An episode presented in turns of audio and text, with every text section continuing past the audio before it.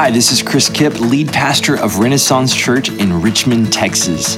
Thank you for streaming or downloading this podcast today. I hope this resource blesses you. If you haven't joined us at a worship gathering or at a house church yet, we want you to come. You can find all that information and more at ren-church.org. I pray that you are encouraged today by the proclamation of God's word.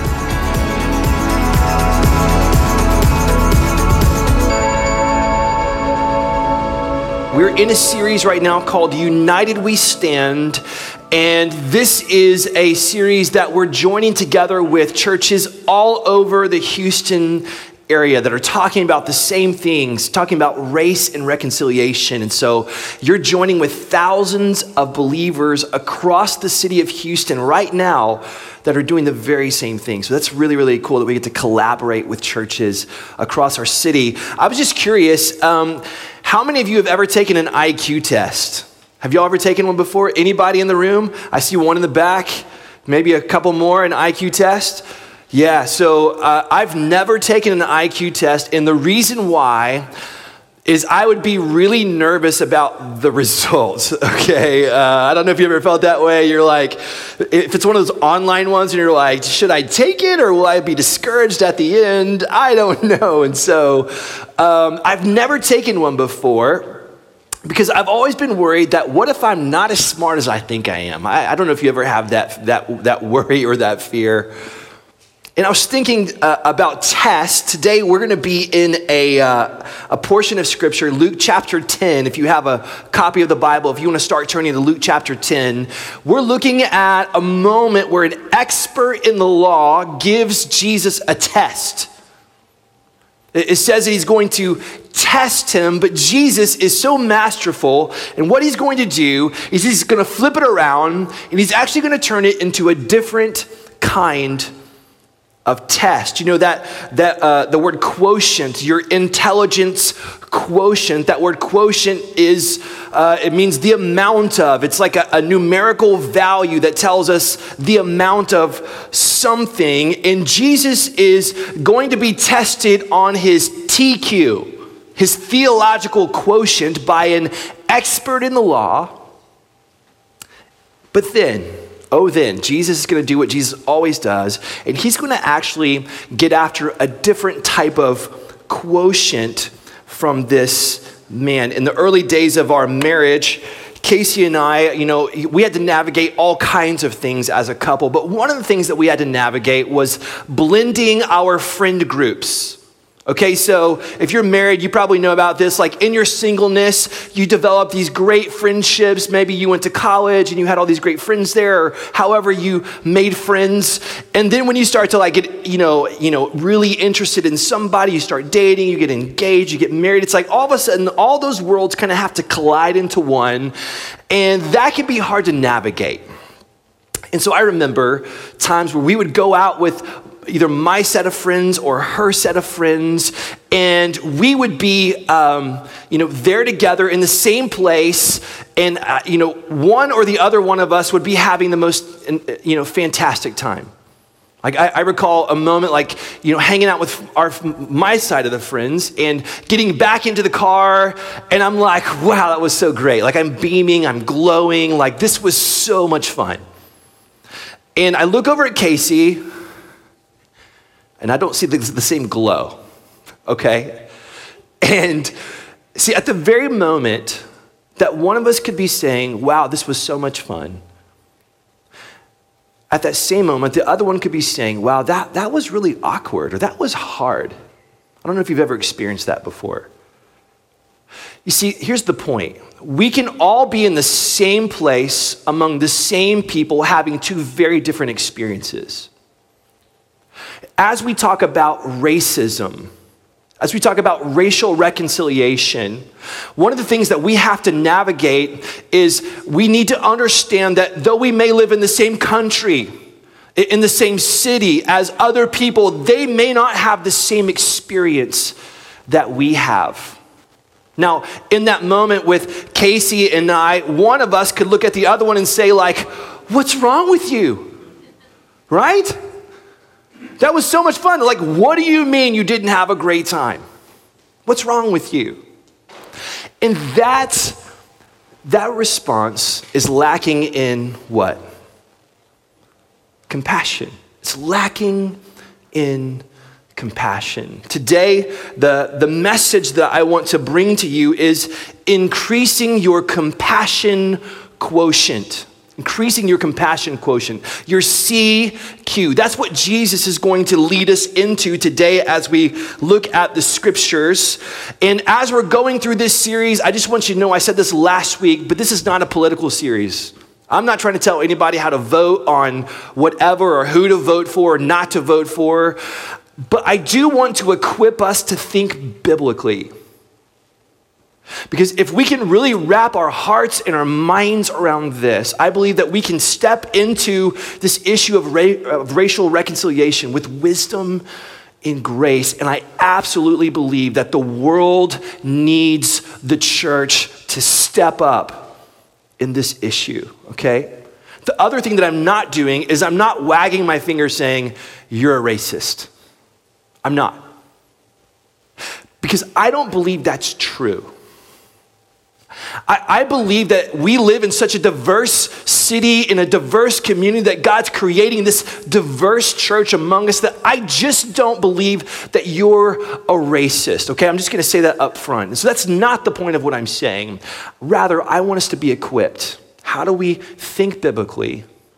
How do we engage with wisdom and grace? So let's read this today.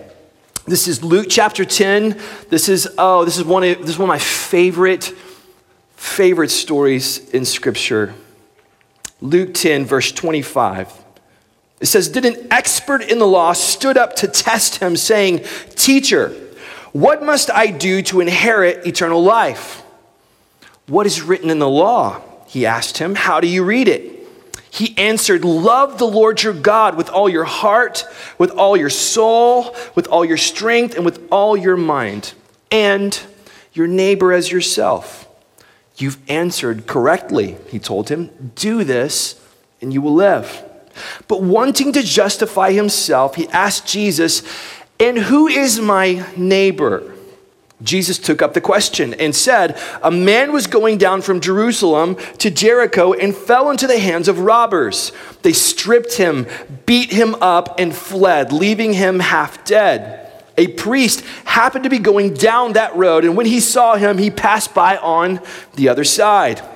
In the same way, a Levite, when he arrived at the place and saw him, passed by on the other side. But a Samaritan, on his journey came up to him, and when he saw the man, he had compassion. He went over to him, bandaged his wounds, pouring on olive oil and wine. Then he put him on his own animal, brought him to an inn, and took care of him. The next day, he took out two denarii, gave them to the innkeeper, and said, Take care of him. When I come back, I'll reimburse you for whatever extra you spend. Which of these three? Do you think proved to be a neighbor to the man who fell into the hands of the robbers? The one who showed mercy to him, he said. Then Jesus told him, Go and do the same. This is the word of the Lord. So here we have this exchange. We have an expert in the law. Your translation might even say he was a lawyer. This guy would have been uh, an expert in the Mosaic law or in the rabbinical law. And so Jesus poses a question, right? He, this man tests him and says, What must I do to inherit eternal life? And Jesus is like, You're the expert, right? How do you understand the law? What is written? Of course, the man knows. He quotes from the Shema. This would have been one of the daily prayers that all Jewish people prayed. This was commanded in Deuteronomy chapter 6. If you want to go back and, and see where this happened, and, and Moses is teaching the people, and he says, Hear, O Israel, the Lord our God, the Lord is one. Love the Lord your God, right? With heart, mind, soul, strength, with everything but being an expert in the law, he knows there's more, there's more to this.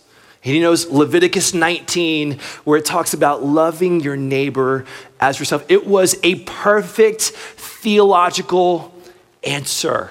And Jesus is like, bingo, like, way to go. Tell him what he's won, Bob. It's a new car, right? Jesus is saying, yes, correct. Oh, and do this and you will live. But then, the man has to ask one more question. You ever been there before? Like, you know, somebody just goes to the next level and you're like, it's like record scratch, freeze frame. Everyone's like, what'd you just say? He leans in a little bit more and he says, Who is my neighbor? Who's my neighbor? I can uh, feel the, the disciples like, oh my gosh, like maybe they're stepping back, like what's, what's going to happen here? Jesus gonna, he's to he's gonna do something. You see, the Jews were taught to love their neighbors, but they were also taught to hate their enemies. That was part of what they were taught. All of them, as they were growing up as young Jewish boys and girls, that's what they learned. Love your neighbor, hate your enemy. And so this man, he's seeking to figure out who's not my neighbor. See, the first point that I think we need to understand is that we can have the right answers in the wrong heart. We can have the right answers, but we can have the wrong heart. This expert in the law, he has the correct theological answer, but clearly something is missing in his heart because what he's trying to do is find a way to excuse himself from loving a certain type of person. He wants to create a category of people that are non neighbors. And so Jesus he steps in and tells this story. Now, this is so important for us to hear as the church, and especially as we're talking about race and racial reconciliation, because we can have all the right answers. Right? We have the answer. Jesus Christ is the answer. We, we, we can know all the right things about God and about salvation. We can understand redemption, and we, we know all about reconciliation. We know about lasting change and real unity. And we can have all the right answers. And yet, when something happens on the national stage, it's like the people with the right answers can so quickly come up with the wrong attitudes, the wrong heart. And like the expert, we can come up with a way to limit our responsibility to categorize certain people as not my neighbor. She's a Democrat, he's a Republican. They're like super into Black Lives Matter. They're not, they, they think it's totally like a, a, a scam or, or some terrible thing, right? It's, it's like we have all these divisions and that we can categorize people into not my neighbor. We can villainize one another. And now you can do this from the comfort of your home on your social media page. Isn't that great? we can draw lines of division. This says, not my neighbor. So Jesus, seeing the opportunity, seeing the issue, he steps in and he tells a story about a man going down the Jericho Road. Now, you need to understand the Jericho Road was notoriously dangerous. Like, everybody would know. Like, when he said Jericho Road, everyone's like, oh, yeah, I wouldn't go down that road. Like, it's rough because that road was from uh, Jerusalem down to Jericho, and it was like this 3,000 foot drop all the way down this road. And there's rocks, like massive boulders along the road, and it was perfect for robbers because they could literally hide behind boulders, wait for somebody to come, jump out, and rob them. It was rough. And so you could even say, like, what a fool right? Why would you ever go down the Jericho road? Like, clearly, this it's his fault because it was so notoriously dangerous. And Jesus, he has three characters in this story, right? It, it reminds me of the old jokes that, that you might have heard. It's like a, a, a priest, a Levite, and a Samaritan walk into a bar, right? It's, it feels like one of those moments, and Jesus is building this end, and we have the priest and the Levite, and both of these guys served in temple worship. Okay, these were people of all the people that they would have known in their society, these would have been the most obliged to give mercy, to offer help to somebody. It would be like me seeing you like bloody and beaten up on the side of the road, and it's like, he's a pastor. And I'm like, oh gosh, yeah, no, I'm gonna, I'm gonna keep going. Like it would have been shocking to them that the priest and the Levite would turn the other way. I mean, think of the excuses that they could have had. The priest and Levite could have thought, like, it's just too dangerous to stop. It could be a trap. Like, I know what's gonna happen. They make it look like he's beat up, and as soon as somebody helps, the robbers come out and they like take his money, like, this is a trap. Or they thought, like, I've got to get to the temple to perform my service. Or my wife has been on me about not spending enough time with the family, and so I've got to get back home. I can't get my clothes bloody if I'm going to be serving the temple today. And I don't even know first aid, so I didn't know what I would do. And I'm only one person, so what could I do? But I'll pray for him as I walk. And that's what I'm going to do. And he, he never even asked me for help, anyways. There's all these excuses that would be plausible for a priest and a Levite to just walk by on the other side. But then Jesus introduces the third character, the Samaritan. And what you need to understand is that Jews and Samaritans despised each other religiously and racially. Jesus builds racial tension into the story to make a point. And see, this is so important for us that Jesus is instructing this expert in the law, telling this story, and he includes this man who would have had a racial, uh, like, we don't, we don't touch those people. And he includes this one little detail. When he saw the man, he had compassion. See, the second thing I think we need to understand is that the difference between being religious and being righteous is compassion. That's what Jesus is saying. The difference between being religious and being righteous is compassion. The Samaritan, he's crossing the social, religious, and racial barriers to help somebody.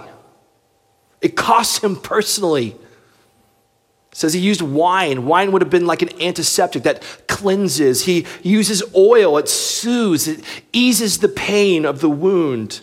He uh, puts the man on his donkey. And so just imagine that. It's like, man, that's, that was, I think it was like an 18 mile road. And so he's going to say, look, I'm just going to walk. This guy needs it more than I do. And He puts the man up on this donkey and walks the rest of the way. He pays two to three weeks worth of living expenses for this guy. Right? He, he shows compassion. Now, that word compassion, it means to be moved with mercy. Moved.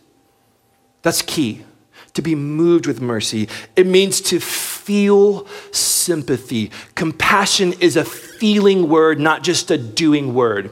And this is so important because Jesus is teaching an expert in the law about an issue of the heart. A man who knows the right theological answers, but he's not moved. He doesn't feel compassion for others. He's not revealing a lack of theology, but a lack of love. He's not talking about orthodoxy, he's talking about orthopraxy. And here's the thing the commands could not create the heart response. That's the thing about law. It can tell you what to do, and what not to do, but it can't move us to do it. A man who has the commands, but he lacks compassion. Now, I think this is so important for us, especially as we talk about racial reconciliation in the United States where we are, in our context, is that so often we, we can have almost like compassion fatigue. We, we see so many problems all the time. So many people are hurting. It's like every news story is like, uh, uh, uh. We begin to lack compassion. We begin to not be moved. We, we can know the right answers and yet lack the, the heart. It's important for us. The third thing is that compassion compels a better response. Compassion compels a better response. Now, notice the Samaritan doesn't open a hospital for people who've been wounded on the Jericho Road. He doesn't do a Kickstarter campaign and create a nonprofit for it. He doesn't start a Facebook group. He literally just meets the need in front of him. I think that's important for us. That we need to understand that none of us can do everything to solve an issue as large as racism and racial reconciliation, which is 300 plus years of slavery and oppression in only about a hundred or so years of actual, like, you know, freedoms, civil rights. And so, not one of us can do everything to solve an issue like this, but everyone can do something. It's going to take a million tiny little acts of service by people motivated from compassion that will compel a better response. So, if compassion is what Jesus is testing, if that's what he's getting at in the story, how are you doing with compassion? How are you doing with compassion as we think about race and racism and reconciliation in our nation? Well, I want to talk to us about how do we increase our compassion quotient. The first thing is this we need to see through God's heart. Did you hear that?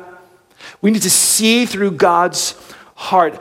It tells us that he saw the man. When he saw the man, now the other two saw the man, but they didn't see the man. This man saw with different eyes. Now, uh, I have a friend uh, growing up, he had his family owned a ranch, and so we would go out to the ranch all the time. Almost every weekend, we'd go out and do some kind of something on the ranch. And he was so good at spotting things. I don't know if you are, you might be one of those kind of people. It's like you can drive through a field and you're like, fox, rabbit, deer, armadillo. It's like you just see everything. And I'm like the city boy that's like, I like I I don't see anything. Like I'm there's a deer out here, like show me where, and it takes me like five minutes. Like he's like right there, right there, right there. I'm like, I don't see it. Right there. Oh, okay. Like it, it's like when, when your kids are trying to show you a constellation, you're like, I I I don't know what I, I have no clue. It's like there's a way of seeing things, and in the field, it's called soft eyes. Have y'all heard that before? Soft eyes? That there's an ability to spot things because you learn how to look a certain way. It's like you adjust your eyes to see things. And when we look at this scenario, we see a Samaritan who saw it differently. You might say he had soft eyes. He could see with compassion. We need to see through God's heart.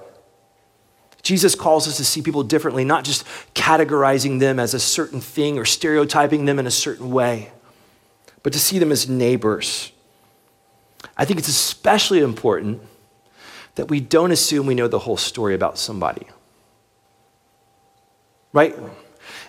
When we think about a person and you know maybe their how they look or or just the things they say, it's like you, just begin to think, oh, I, I know, I, I know what's going on here. And we assume we understand the whole story. We need to see through God's heart. The second thing is we should step towards the need. The Samaritan went over to him. The priest and Levi, they're like, whoop, going around. But the Samaritan steps toward. Now, I think as we think about this particular issue of race and, re- and, reconciliation, stepping toward for us is often not crafting a version of the story that enables us to disengage. Because that's so easy to do. It's so easy to flatten things down into very overly simplistic categories and excuse ourselves from having to be a part of the process of healing. We need to simply step toward the need. Thirdly, do what you can to help. Do what you can to help. The Samaritan just offered what he had, right?